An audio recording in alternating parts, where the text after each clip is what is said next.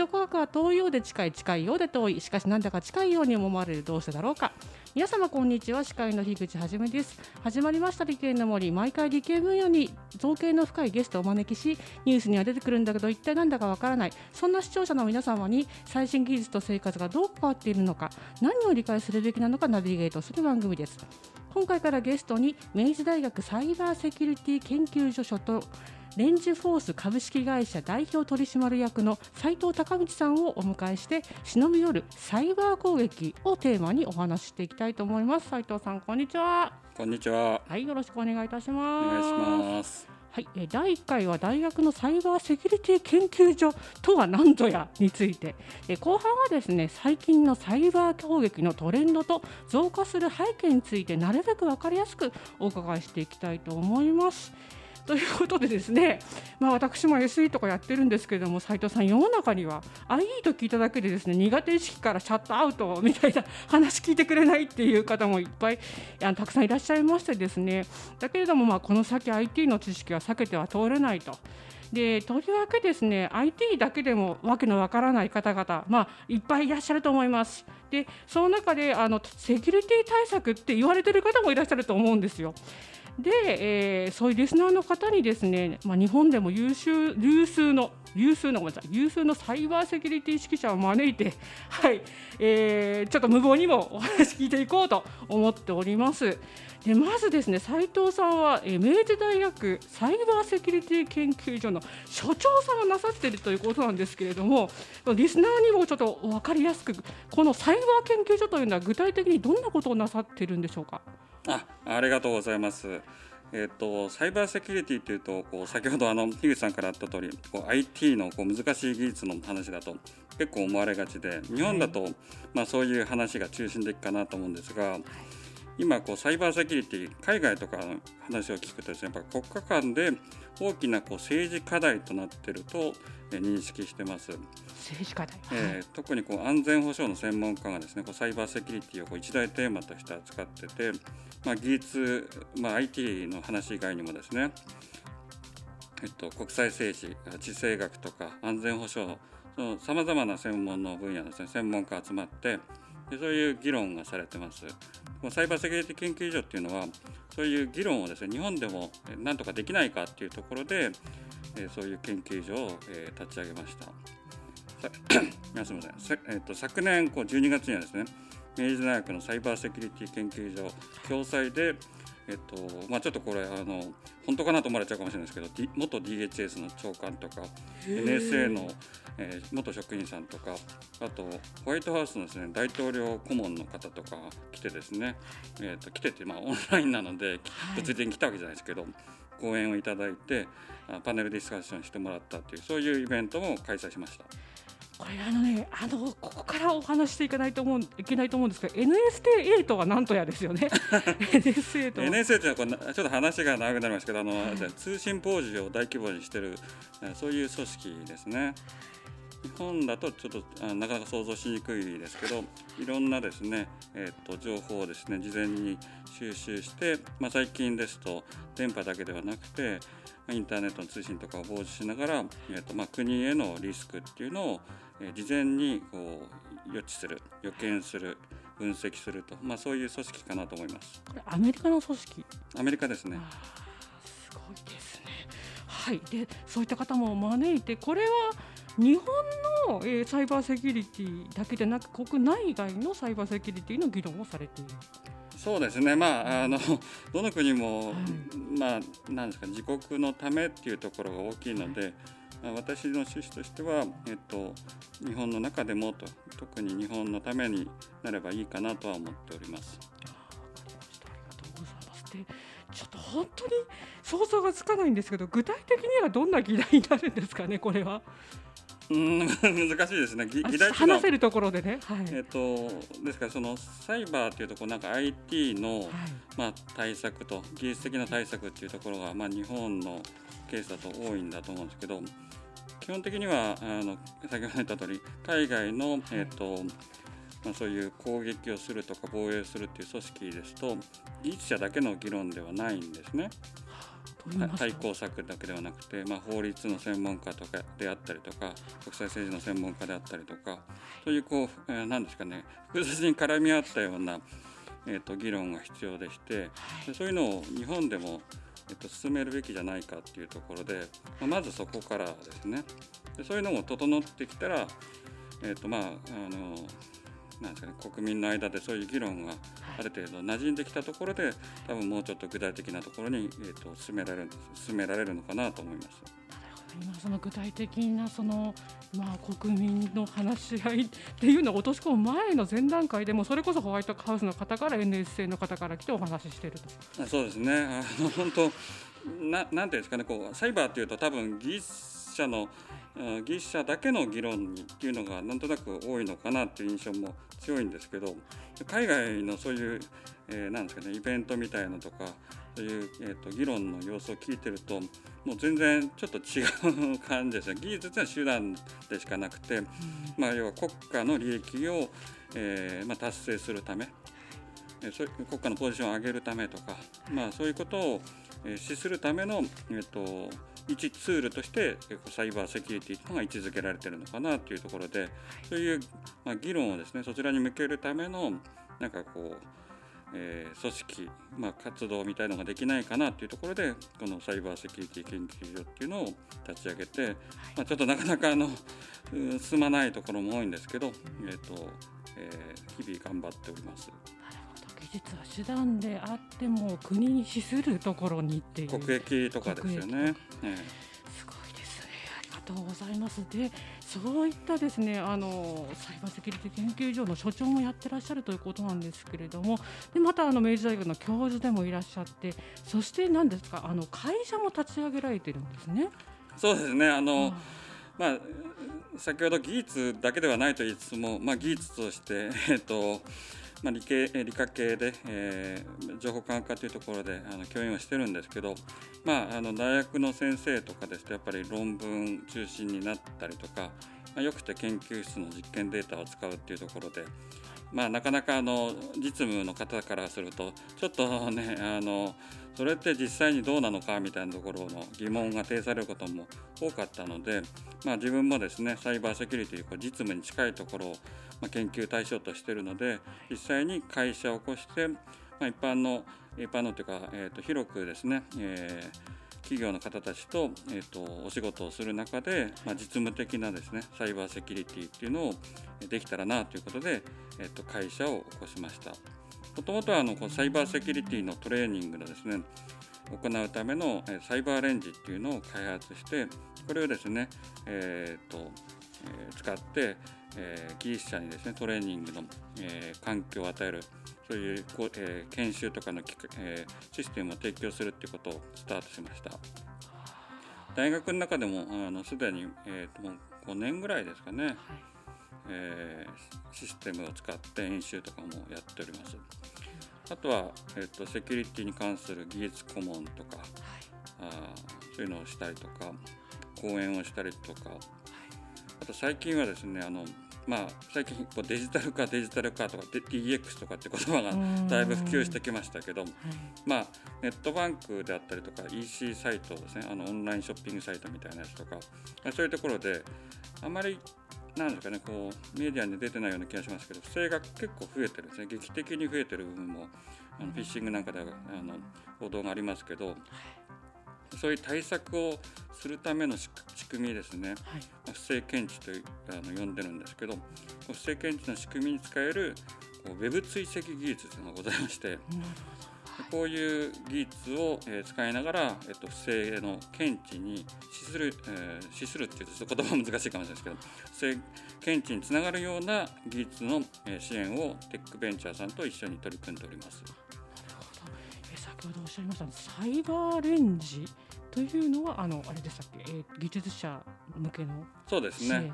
支援というか教育でしたっけ、でその名前をつけてレンジフォース株式会社そうですね、すごいですね、国防からね、この e コマースの、ね、セキュリティまでっていうのは非常に幅広いと思うんですけれども、でですね、今大学の教授なさってるんですけれども、もともと斉藤さん大学のシステム調査もなさっていたということで、どんな方が技術サポートしているのか普通の方は知らない。でそれからあと今ですね、いきなり、ね、コロナで授業が遠隔になってですね、遠隔授業のやり方っていうので教授の方とか現場が非常に苦労があったって話も聞いてるんですけれども、その辺の、ね、大学のシステム事情の話をお聞きしたいんですけれども。例えば明治大学の場合ですと、教職員が2000人弱ぐらいですかね、中規模の会社ぐらいかなと思いますけど、そこにお客様としての学生が3万人ぐらいいると。でその3万数千人、実質はもうちょっと小さい少ない数かもしれませんけど、そこに大学の教育っていうサービスを提供するシステムをですね、提供してるわけですけど、今風で言うならばDX みたいなデジタル化というのを導入進めて、効率化、学費とかを効率的に使うっていう、そういう視点なんかも大事かなと思いますね。普通に Zoom とかは使ってないですよね、大体大学さん。いや、使ってます。うちとかだと使ってます。だからそれもでもほら先生のやっぱり使いこなせるかっていうところですよね。おそらくほとんどの先生はZoom で授業と、あとはいわゆるゼミですね、研究室の活動である研究活動っていうのもZoom、Zoom だけではないですけど Teams であったりとか、そういうのを使いながら研究活動を進めております。ただやっぱり実験系になると物理的な機材を使ってやりますので、化学とかもそうですけど、さすがにちょっとズームってわけにはいかないので、その辺はやっぱり簡単な話でもないかなとは思います。ということでですね、大学の IT 化から企業の IT 化、そして国のですねセキュリティまで関わっているということですね。ありがとうございます。これトークは CM の後も続きましてですね、CM の後は最近のサイバー攻撃トレンドについてお話聞いていきたいと思います。あなたの動画をアップすると、企業からあなたに面接依頼が届きます。逆指名型就活サイトスタートライン TSE は鎌倉 FM を応援します。自治体公的機関様のデジタルトランスフォーメーション、小中学校のギガスクール構想の STEAM 教育導入をお手伝いいたします。新クライアント総合研究所は鎌倉 FM を応援しております。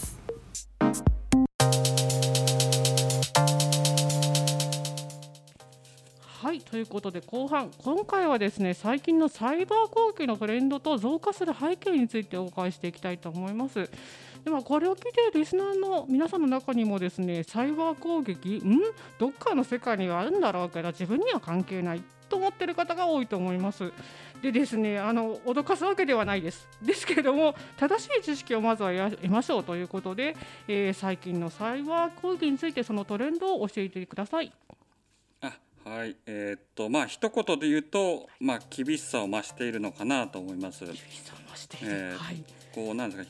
事件とか、インシデントって言い方はするんですけど、インパクトが大きくなっているのかなと思います。具体的に言いますと、サイバー犯罪による世界的な経済損失というのは、ちょっと古い統計ですけど、2018年だと、1兆円2019年かな、1兆ドル$1兆、これすごい額で、どれぐらいかなと思って調べたら、5G っていう新しい通信機械の規格がありますけど、これの創出作り出す市場規模と同じだよっていうことで、結構すごい額がサイバー犯罪の中で経済的損失を出してるっていうところで、これ全世界の話ですけど、日本でもやっぱりお金絡み、特にキャッシュレス推進とかも、だいぶ進みましたので、お金絡みであったりとか、あと知的財産系とか、あとこの辺はちょっと、観測しにくいかもしれないですけど、安全保障の話とか、いろんな分野というか、ところで、サイバーのですね、リスクが高まってるかなと思います。有名なところで広く一般的なところで言いますと、フィッシングなんあとスミッシングって言われるようなスミッシング、はいはい、この辺がだいぶ今話題になってますよね。スミッシングって在宅で荷物を受け取るようなケースが増えてきてますの で、はい、で荷物が届きましたよとか、まあ、そういう情報がですねショートメールで届きますよね、はい、大和とかそう佐川とか、はいはい、あの辺の、うんまあ、ちょっとあの辺システム的には古いので、はいまあ、ある種の脆弱性がありまして全然関係のないところから、まあ、今出たヤマトさんとかアマゾンさんのですね、名前を語って、うんなんか荷物が届きましたよとか、うん、あとなんか、パスワードが取られてますよみたいなこうなんですかね受け手にですねこうちょっとこう勘違いを起こさせるようなメッセージを出して、うんですぐになんかシステムに入って確認してくださいみたいなメッセージが書いてあるわけですね。ありますね、はい。でそうするとそこにまあ、URL っていうこうインターネットの接続住所みたいなのがあるわけですけどそこをクリックしてしまうと、まあ、それがですね偽サイト、まあ、犯罪者たちが用意した偽サイトにこうつなげさせられてでそこで ID とパスワードを打ち込んでしまうともうそのままアカウント情報ですね認証のための情報が盗まれてしまうと結構今すごい増えてるみたいで月で何万件みたいな感じ月で何万件、おそらくこう周りでも引っかかっちゃった人いっぱいいるんじゃないですかね。偽サイトまで行った人は結構いますよね、うん、いや打ち込んじゃってだから戻られちゃってそうすると全部あれですよねリセットかけなくちゃいけないんで、はい、カード情報とかも入れちゃってると全部こう、もしかすると使われちゃったりすると、その辺全部新しいものを更新しなくちゃいけなくなったりするのですごい大変かなと思いますよね。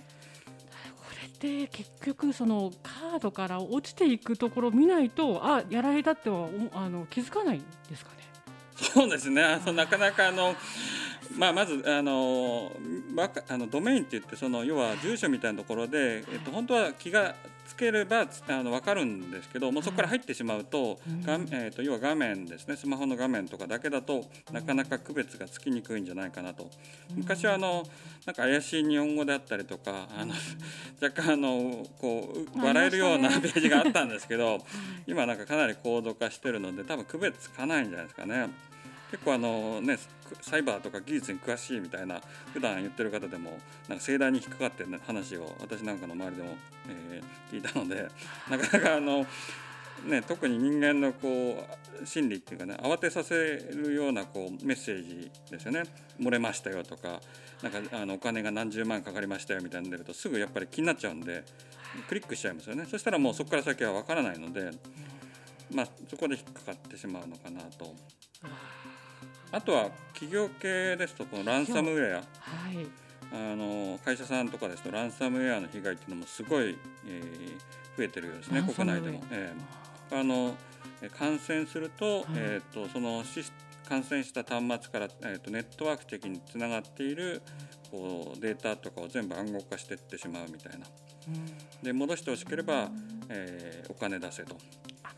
そういうなんかもう皆さん ねあこんなうちみたいな企業狙うわけないわ狙ってどうするのって思ってる方もいらっしゃるかもしれないですけどそうかデータ暗号化されてしまうんですね。そうですね、まあ、今 そ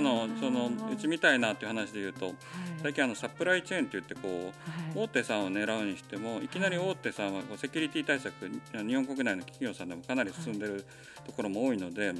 いわばこう二重受け三重受けみたいなあと要は取引先とかシステムから入っていってでそれでまあ本丸の方に行くみたいな感じで結構うち関係ないと思っても取引先にそういう狙いがターゲットがあるとそこ経由で入られてしまうということもありえますのでなかなかうち関係ないというわけにもいかないですよね。システムの孫受けさんみたいなところから入ってくるっていうようなこともあるんですね、はあ、恐ろしいですねこれですねこんなにも最近、まあ、先ほど月1万件ともおっしゃってましたけれども増加している背景っていうのはどういうところにあるんですかね。まあ、背景というのはやっぱりあれですよね、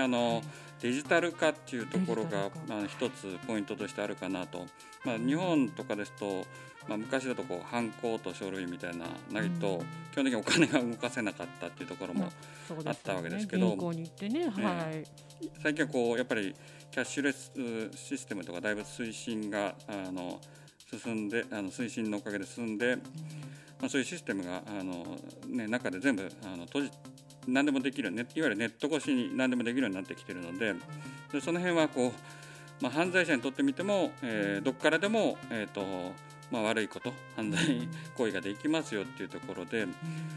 でまあね、もともとそこまで攻撃が多くなかったっていう観点でいうと、まあ、作りもいまいちだったのかなっていうところもあって、その辺がだんだん露呈してきてるのかなっていうところが一つ、背景としてあるかと思います。脆弱性が高いというか結構すぐ入られちゃうみたいな、うん、そうですね、脆弱性自体は多分ね、どんな大きなソフトでも、うん、あるわけですよね、うん、その辺がですね、まあ、露呈するのかっていうところと、まあ、要はそれをこう探し出して攻撃するモチベーションがどこまで高まってきてるのかっていうところでいうと、うん、そのまあ、大して、ね、価値のない情報を労力かけて盗み出すっていうのも遊びでやってる人たちだけではないでしょうから、うん、ないでしょうけど、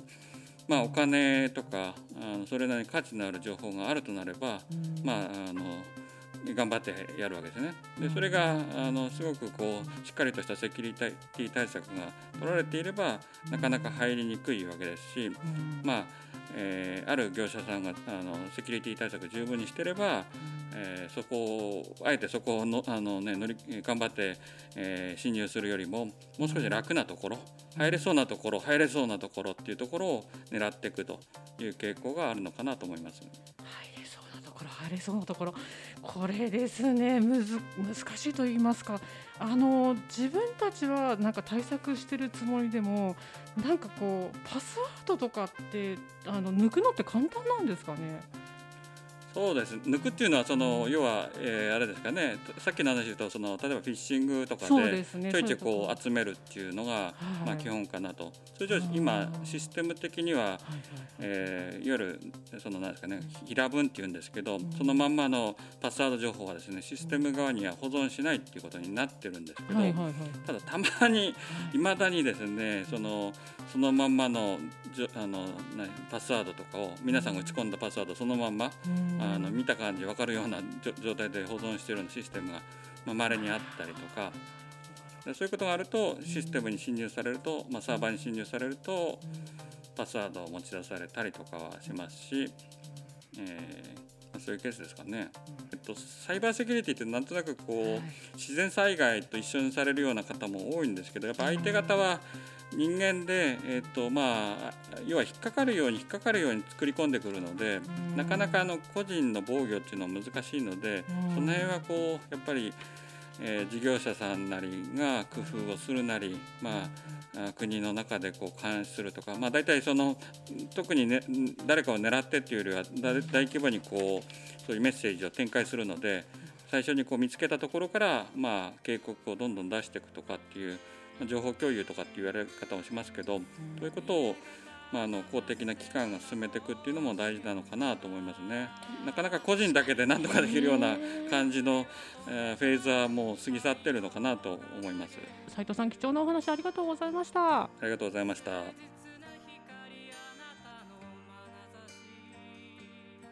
ということで、また1回からまあ貴重なお話伺ったわけなんですけれども、だからさ、よくセキュリティ重要だって言うんだったら、避難訓練じゃないけど一発わざと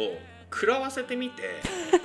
痛みをこう味わう人がいいんだよ。ね、セキュリティってすごい幅が広いんだ、うん、一発食らわせるの一発って一発じゃないんだよ、うん、だからセキュリティって何っていうのをちゃんと定義しないとダメなんですよ。これも今回いろいろ私がやってる案件でも、本当にもうザルなんですよ。皆さんセキュリティを上げてください、じゃあセキュリティの定義しましょうって、うんうんうん、セキュリティはこうでこうでこうでこうでこの4段階を僕は言ってるんですよ、うんうんうん、っていう話をすると、じゃあそこまでやんないといけないのか、そうですよねって、うんうんうん、じゃあイメージしてください、なんか事件やらかしましたって言った時に、うん、テレビ出ちゃいましたなんて言ってますか、はい、ね、何々の件数がどれだけ出てこういった被害が出てこういった規模になってます、こういう手続きを取って今はこういう風になりませんでした、すいませんでしたってこう来るよ。だからそれをどうやってちゃんとそういう風にさせないかっていうのを考えないといけないので、セキュリティエンジニアっていうのが本当少なすぎるんですよ、で分かったように喋るコンサルティングやセキュリティコンサルが多すぎる、俺をディスってる。Yes! そんなセキュリティ一発こうやりゃいいんですよ、こんな簡単にできてりゃもうできてるってとっくにって、いつも言ってるのが予防策、